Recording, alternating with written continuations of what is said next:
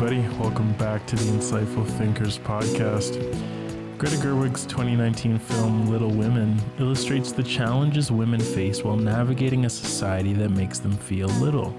Since for the 19th century woman, marriage is deemed more important than committing to talents and interests, it becomes difficult for women not to allow societal expectations and stereotypes to limit their dreams. Women are sometimes forced to live despite their nature to survive in a world where they are not meant to live doing what they desire. So often, and contrary to society's view, what women desire is not only love or only any other singular thing. Gerwig makes the point that women are multifaceted and have complex interests and desires, far from being unidimensional with a desire only for marriage. These complex desires and interests manifest uniquely in every woman. Therefore, rather than neglecting these unique experiences, their stories should be told. Sometimes it is by giving credence to these stories in writing and in art that their importance is conferred, making them not so little anymore. Tune into last week's episode to here's some background on this film and its setting and the main idea of the movie. That's what we discussed last week. This week, we're going to talk about some of the other ideas that were scattered throughout this movie, and that's what we're going to cover today. So, first is the idea of society making women feel little and feelings of inferiority and insecurity being created in these women despite their talents not due to them not having talent or um, them uh, them not having these abilities, but because society makes them feel this way. So we have one little moment in the film where Amy looks enviously at a man's painting of Déjeuner sur l'herbe. Um, she's she's painting next to these other men, and she looks back at hers, and she doesn't think hers is good. In reality, hers is actually a lot better and it looks a lot more similar to Manet's original painting. So, this is the idea of she doesn't even understand her own talents because she's a woman. She's been kind of made to feel this way all her life that women aren't capable of these types of things. So, she looks at the man's poor uh, painting of Déjeuner sur l'herbe and, and she envies that, even though hers is actually better. Um, Aunt March, she actually says to Amy, she's she played a role in in giving Amy the idea that she needs to marry well. And she says to Amy early on when Amy's a kid, she says, You must marry well and save your family. That's all I wanted to say to you. You can go finish your little painting. So here is her her painting is is made to feel little and her talent and what she loves is made to be secondary to marriage. And this is what can foster these feelings of inferiority and insecurity in these women, uh, these things that make them feel little in a society that kind of makes them feel that way because they can't bring their talents to the forefront. It's marriage first over your little painting, as Aunt March says to Amy. Jo says to her sisters at one point, she says, I started something, but I don't think it's very good. She's talking about the book that she started. It's just about our little life. Who will be interested in a story of domestic struggles and joys? It doesn't have any real importance. Amy says, but maybe we don't see those things as important because people don't write about them. Jo says, no, writing doesn't confer importance, it reflects it. But Amy says, I'm not sure. Perhaps writing will make them more important. So, here, first of all, Jo is kind of underestimating uh, the amount that people will will value and en- enjoy stories of her life. She calls it, oh, just just just my little life. It's about our little life. Who would be interested in a story like this? And Jo doesn't think people will be interested in this because women's stories really aren't told. And Jo thinks that if things aren't written about, then it must mean that they're not important. She thinks that the importance of these things are dep- purely dependent on how much they're written about. If these stories of domestic struggles are not written about, well, they must not be important. So why should I think my story called Little Women will be important? But Amy says, well, maybe you as a writer have the power to change this. Maybe if you write about them, they, it'll make them more important. You're the writer, so go ahead and write about these things. Don't don't write off your experiences as just little things, but this is the idea of society making these women feel little and feel like their experiences are small. Jo says to Mr. Dashwood, still kind of insecure about her writing, she says, Enclosed are the first few chapters of a piece I've only begun working on. It could suit as a story for young people, but I think it's probably quite boring. However, I'm sending it to you just in case it has something of value, though I doubt it. So look how she's doubting herself. She's doubting her abilities as a writer um, because you're not supposed to be a brilliant writer as as a woman in this society. We're going to talk soon about how Amy falls prey to this. Um, and as a matter of fact, let's talk about it right now. She says to Laurie at one point in the movie, uh, I'm not a poet, I'm just a woman. So it's almost as if just being a woman doesn't allow you to be a poet. Even the most ambitious Amy falls prey to this societally imposed idea of women not being capable of mastery in any domain. So I'm not a poet. I'm just a woman. So it's like almost you like you can't be great. And even Amy falls prey to this and she's perhaps the most uh, ambitious out of all her sisters. Maybe you could argue Jo as well, but um, it's difficult to to feel like you are able to do these things when society doesn't make it seem so. Jo says to Laurie, she says, My father volunteered in the Union Army and I wanted to go fight with him. I can't get over my disappointment in being a girl.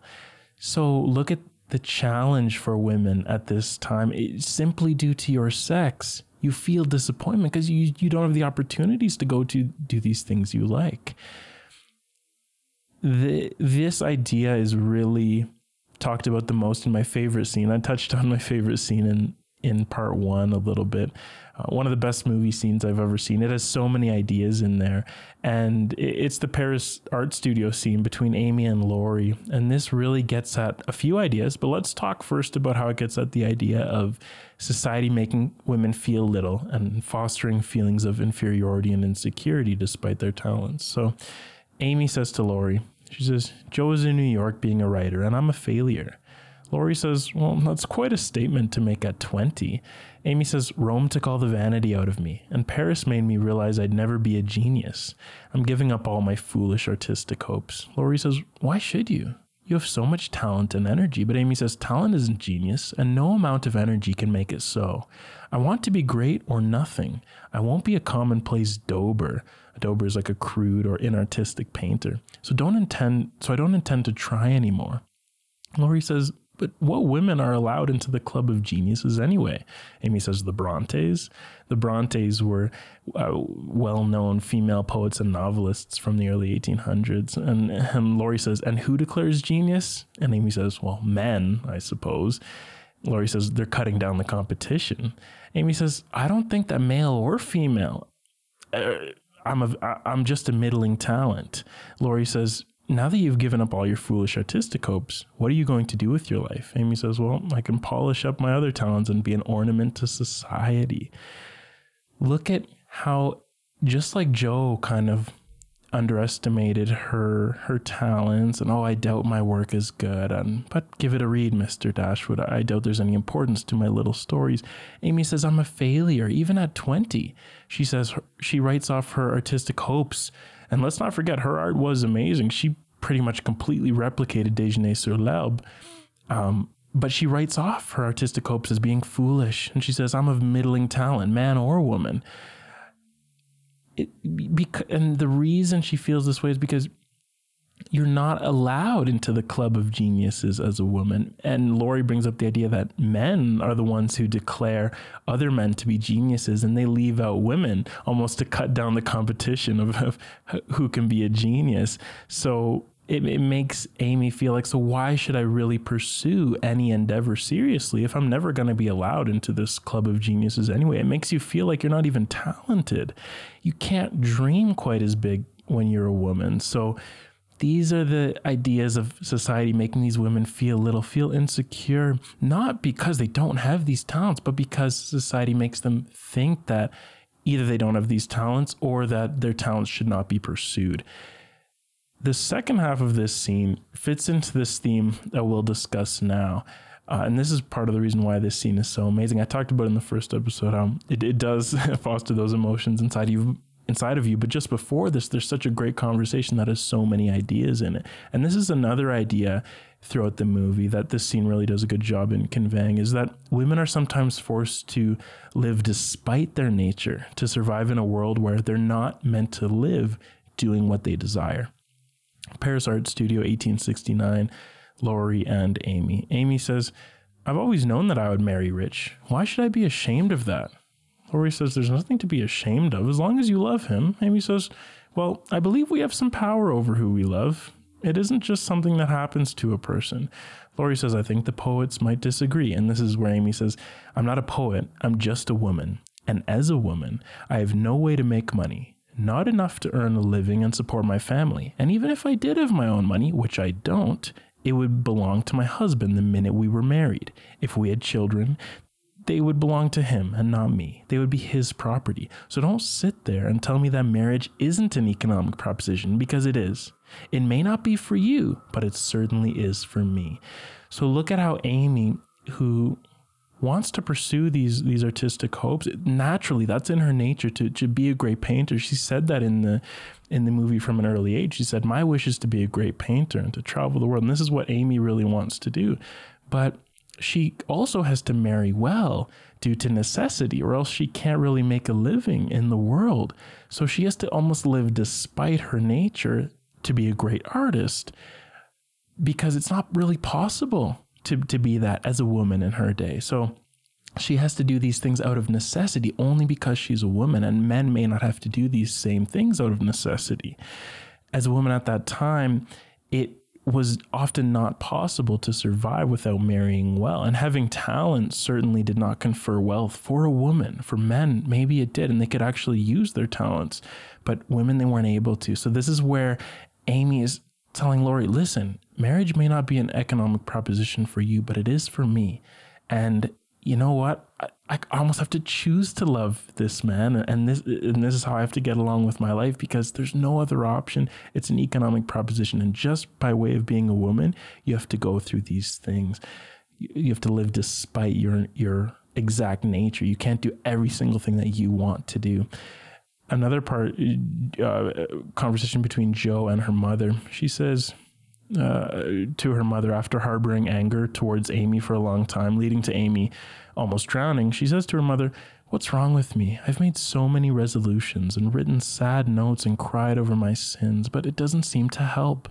When I get in a passion, I get so savage I could hurt anyone and enjoy it. Her mother says, You remind me of myself. And Jo says, But you're never angry. And her mom says, I'm angry nearly every day of my life. I'm not patient by nature, but with nearly 40 years of effort, I have learned not to let it get the best of me. And Jo says, I'll do the same then. Marmee says, I hope you do a great deal better than me. There are some natures that are too noble to curve, too lofty to bend. This idea of the nature. So, this conversation kind of shows the difficulty of living contrary to your nature as a woman, which is so often too noble to curve and too lofty to bend. So it kind of shows as a woman how you kind of have to curb your nature, even if it is too noble to curve and too lofty to bend. And you can't, you may not be able to, as a woman, be able to show your anger because women they are more likely perhaps to be shunned and, and are at a greater risk of, of facing negative consequences than men if they show their anger. So you have to curb your nature as a woman, no matter how hard that is. Um, Marmee kind of shows this in another part where she's crying as she walks into her home, but she kind of wipes off her tears and takes a deep breath before she goes to see her her children. It's kind of like the idea of although she's angry every day of her life, she has to kind of hide aspects of her character and live despite her nature to kind of survive in the world and she's kind of been trained doing that. So now she kind of like hides her tears when when she goes into to see her little women, to see her daughters. As a woman, you kind of have to live despite your nature. This is also in a scene between a conversation between Dashwood and Jo. Dashwood, the head of the publishing company, who he's asking Jo, uh, who does she marry in the book? Like, how does this main character as a woman go through the book without getting married? And Jo says she doesn't marry either of them. Dashwood says, no, that won't work at all. Jo says, well, the whole book, she says she doesn't want to marry. Dashwood says, Who cares? Girls want to see a woman married, not consistent. The right ending is the one that sells. If you end your delightful book with your heroine a spinster, no one will buy it. It won't be worth printing. And Jo says, Well, I suppose marriage has always been an economic proposition, even in fiction. Dashwood said, says it's romance. Jo says it's mercenary. Dashwood says, Just end it that way, will you? So the right ending is the one that sells. And this is similar to how the supposed right ending for women in real life is the one that almost sells or provides her with money. So marriage is an economic proposition in real life and in fiction. This really gets at the living despite one's nature as a woman because Jo has to change what she desires for the ending of the book just to get it published. Her desires, even for her own book, are are they can't fully come out because they're under the confines of marriage being an economic proposition. Even in fiction, she says it's mercenary, uh, where Dashwood says it's just romance. Jo says it's mercenary. It's purely for money. It's she has to do these things kind of just for money eh, to even get it published because she can't let her own characters shine in the way she wants it. And she even says at another point in the movie, I'd rather be a free spinster and paddle my own canoe. A spinster is like a woman who doesn't get married. And that's who Jo is. But she has to change this and, and, and change the ending of her book, change the free spinster in her book, who is her, it's modeled after her, just to get the book published. Louisa May Alcott actually had to do the exact same thing uh, with the apparently uh, with the orig- with her original book just to get it published. Uh, she had to marry, she had to make Jo get married, even though it was against her best wishes. But that's just what she had to do. So, what's funny in this scene is right when Jo agrees to have the character married in the book, it shows her in real life falling in love with Friedrich. And the rest of the movie actually plays out in, in that fiction that she had to incorporate just to get the book published. This is really complex here, but I hope I can communicate this fairly clearly. So, this is getting at the idea of marriage as an economic proposition, both in the real world and in fiction. So female characters are relegated to marriage or death, as da- Dashwood says. Um, he says, uh, if you're going to have a, a, woman as the main character, make sure she's married or dead by the end. So, female characters are relegated to marriage or death in fiction, but also in real life, in a sense. Women are under these constraints either way. So, whether the ending of the movie really happens or if it's just a fictional tale that Jo tells to get in the book, it doesn't really matter because it's just the way that things almost have to go for Jo as a woman in that day and age. So, the movie is almost blurring the lines between fiction and in real life, where either way, uh, the woman kind of she's under these constraints. So whether that actually happens in Jo's life, where she gets married to Friedrich and has the family, or it just happens in the book, it doesn't really matter because that's almost the way it has to go for a female character in a fictional a novel or a, a, woman in real life. So it kind of blurs the lines there. You're forced to adapt as a woman in society that confines you, even if your nature is too noble to curve and too lofty to bend. So you're still confined and you you're forced to bend your nature. Jo's forced to change what she wants out of this out of her book just to get it published and she may have even been forced to live uh, a different ending, a different life, just based on uh, the way it goes for women, you need to marry well. So she may have had to actually marry Friedrich uh, in her real life. Also, kind of talking about this theme of having to change your nature as a woman and live despite your nature. Jo says, My students need me. Money is the end and aim of my mercenary existence. My sister Amy is in Paris, and until she marries someone obscenely wealthy, it's up to me to keep the family afloat. So, this is like talking about the money and, and, and the necessity to make a living, even if it's not ideal. And Jo never really wanted to have a mercenary existence, but that's what she's been forced to do with so little options as a woman to make money in any other way. So she has to, money has to be the aim of her mercenary existence, and she has to live against her nature to just be a creator. She ends up having to do some things for money. Uh, just as Amy has to do, she has to marry someone obscenely wealthy, even though she just wants to be a painter and maybe she can make some wealth uh, maybe she wants to make wealth just being a great painter, but that's not an option for women. Next idea is uh, kind of along these lines is just the idea of uh, few options for women to make their own way in the world, making marriage the most important, even over their pursuit of their interests. And Greta Gerwig really uses Aunt March to get this across. And, and she does it, Gerwig does a really good job in using characters to get certain themes across specifically. Like almost every line of dialogue, certain characters have their really, she's painting she's furthering some form of an idea. So Aunt March, she uses this character get to get across the idea of marriage as being paramount for women since they have uh, few options for making their own way in the world.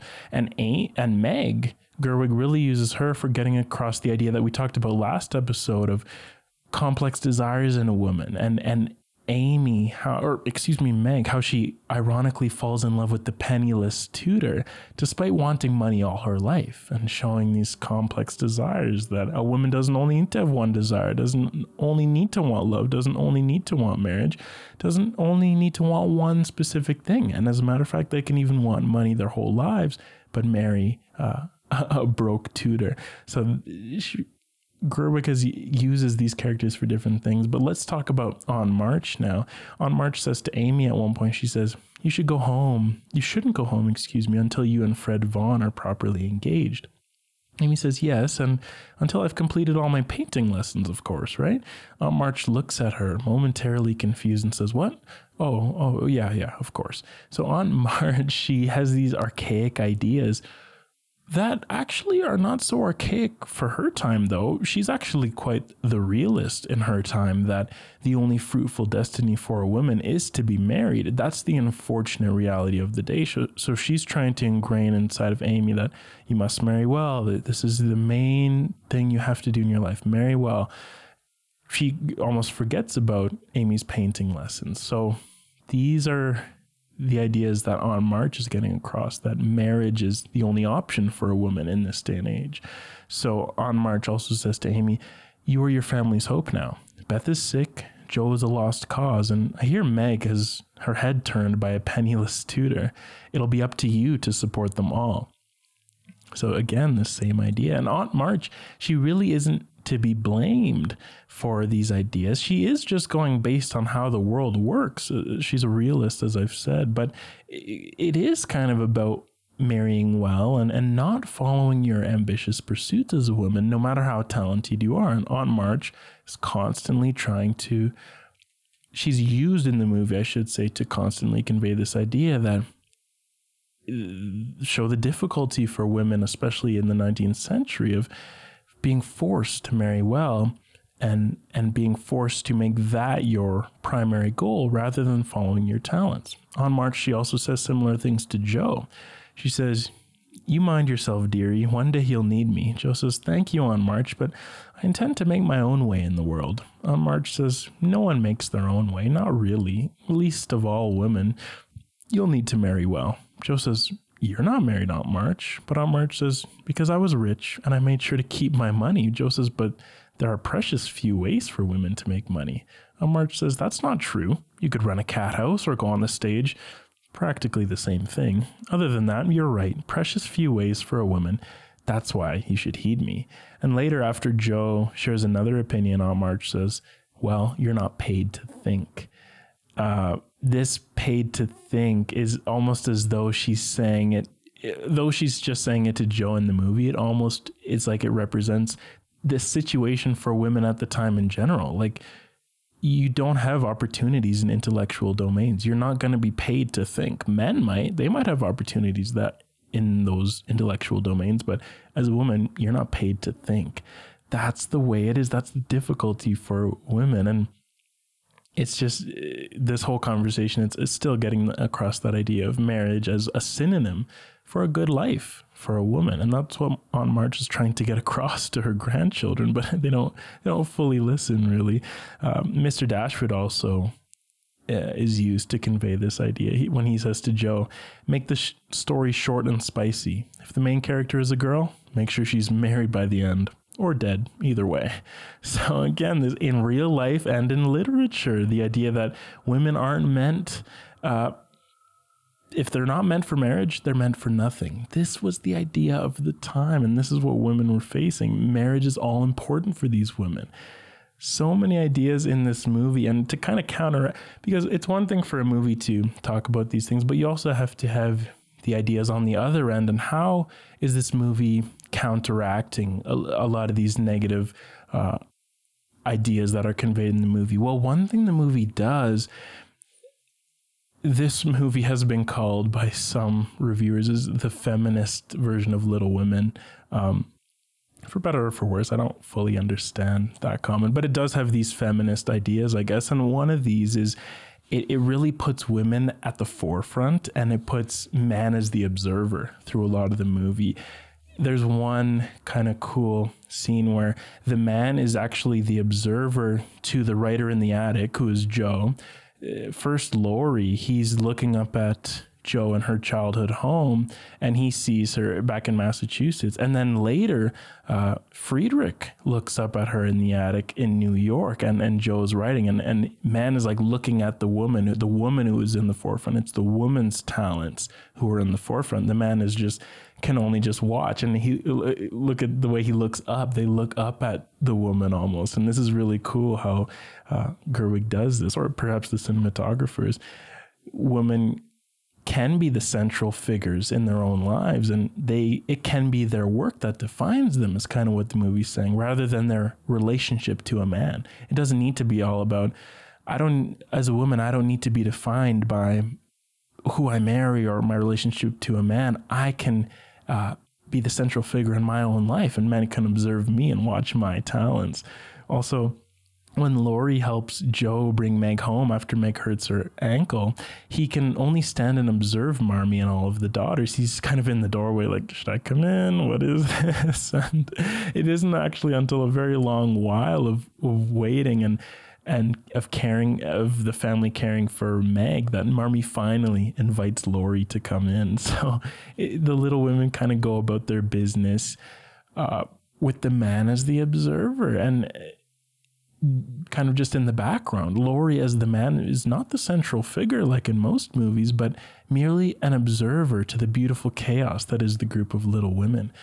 I think I heard in an interview to uh, Greta Gerwig kind of talking about how as a like the male gaze or something like that as a as a male director you look at movies in a certain way and you kind of have a bias to putting man in the center and women as the observer so with a female director, she kind of talked about how that can be different. And now, like, you have the idea of putting women at the forefront. And that's why it's important to get these different perspectives as directors and putting different perspectives behind the camera because they have a different gaze or perhaps a female gaze that maybe puts women at the center a little more. And that's certainly what Gerwig seemed to be making a point of doing. It, it didn't just seem to happen because there are so many examples of it. Um, also, when all the sisters leave after a visit to Mr. Lawrence's house, Laurie, Mr. Lawrence, and John all just look happily at the joyful women going about their day. Mr. Lawrence also he there's a moment where he's watching and listening Beth. Well, he's not watching. He's listening Beth uh, to Beth play the piano from afar. Her talent is in the forefront. Mr. Lawrence, this rich, powerful man, he's just the observer these really cool ideas in here. I think the last one here we have, um, and guess it is the last one of the value of a woman's self determination because it prevents low societal expectations from uh, from limiting personal dreams. It the idea these ideas that Gerwig brings to the table kind of put women's will and ambition in the forefront. Another thing to kind of counteract a lot of these um, kind of dreary ideas from Aunt March that do need to be in the movie, but this is kind of uh, how Gerwig counteracts it and shows the importance of a woman's will and, and self determination. So at one point, Jo says, And what about your music, Queen Bess? Beth says, I only do that for us. I don't need anyone else to hear it. Amy says, You must not limit yourself. So Amy, kind of being the big dreamer she is, she wants to be this famous painter and great painter. Um, she's trying to assure Beth that she must not limit herself. especially since it is so easy to do so um, as a woman and, and feeling as a little woman because of what society says to you and, and does to you, and especially in that day and age. Marmee also says girls have to go into the world and make up their own minds about things. Uh, later, Beth talking about possibly dying from scarlet fever. She says, It's like the tide going out. It goes out slowly, but it can't be stopped. Jo says, I'll stop it. I've stopped it before. Beth says, We can't stop God's will, but Jo says, God hasn't met my will yet. What Jo wills shall be done. This is kind of funny, but it's it's just conveying that idea. It's putting the, the a woman's will, the power of a woman's will in this movie. Um, Jo also has the quote, The world will never forget Jo March. The idea of a woman's ambition as a pursuit that should be taken seriously. Women are not only destined to marry, their ambition can be the things that make them never to be forgotten too. Dashwood also says to Jo, he says, I'll give you $500 right now to buy the copyright, the right for reprinting, sequels, the characters for other stories. Jo says, Might that be worth something? Dashwood says, Well, only if it's a success. Jo says, I see. It seems like something I would want to own. Dashwood says, Doesn't your family need the money more immediately? And Jo says, You keep your $500 and I'll keep the copyright. Thank you. I want to own my own book and this is that the women's will, self determination, self sufficiency, and this is actually what Louisa May Alcott did, the author of Little Women. She she kept the copyright too. It's the idea of not letting anyone take your creativity away from you, despite what the world does to you, and, and despite the world taking away just about everything from a woman. Don't let them uh, take your creation and and don't let them take your sense of creativity. Don't let them stomp on your dreams, stomp on your ambitions. At the end of this movie, when Jo does go through with this, she keeps her copyright. She has her book. This is directly from the script. It says, a man finishes putting Jo's book together, unceremoniously hands it to her, and gets to work on the next one. Beth, Meg, Amy, and Jo are shown as very young girls playing in their attic together again, if only in memory or in the book. Jo turns the book over in her hands, touching it like the holy object it is, her inchoate desire made manifest. Jo looks up and sees the future. And this ending has something to do with the importance of telling stories of of little women. Um, this is kind of the main idea in in the whole movie of of if we can tell, if women can tell these stories of, of these little women, maybe they won't be so little anymore when their stories are finally told for once rather than being neglected. Just like Amy kind of says, maybe if you write about them, they'll become more important. Just because they haven't been written about and, and our stories as little women haven't been written about doesn't mean they're not important. We just need people to write about them and and this is what this is all about. And when jo sees the future she thinks of these little women down the road who she hopes her book will inspire to follow their desires and to use their talent and ambition to grow into the women they want to become and not to compromise to become the women society wants them to become. And who knows maybe they'll be the ones holding their own books in time and they'll keep their copyright too Thank you, everyone, for listening to this episode. We are growing our community through word of mouth. Uh, so if you like this episode, please just let one or two people know about it. You can also rate, review, like, comment, subscribe, and follow. These are the digital things that probably uh, fall on deaf ears by now, but they do help with the discovery algorithms. But whatever you guys do to support, I just always appreciate you listening in and tuning into the Insightful Thinkers podcast. We will be back next Monday, as always, for more in depth analysis into a diverse set of topics. Take care, everybody.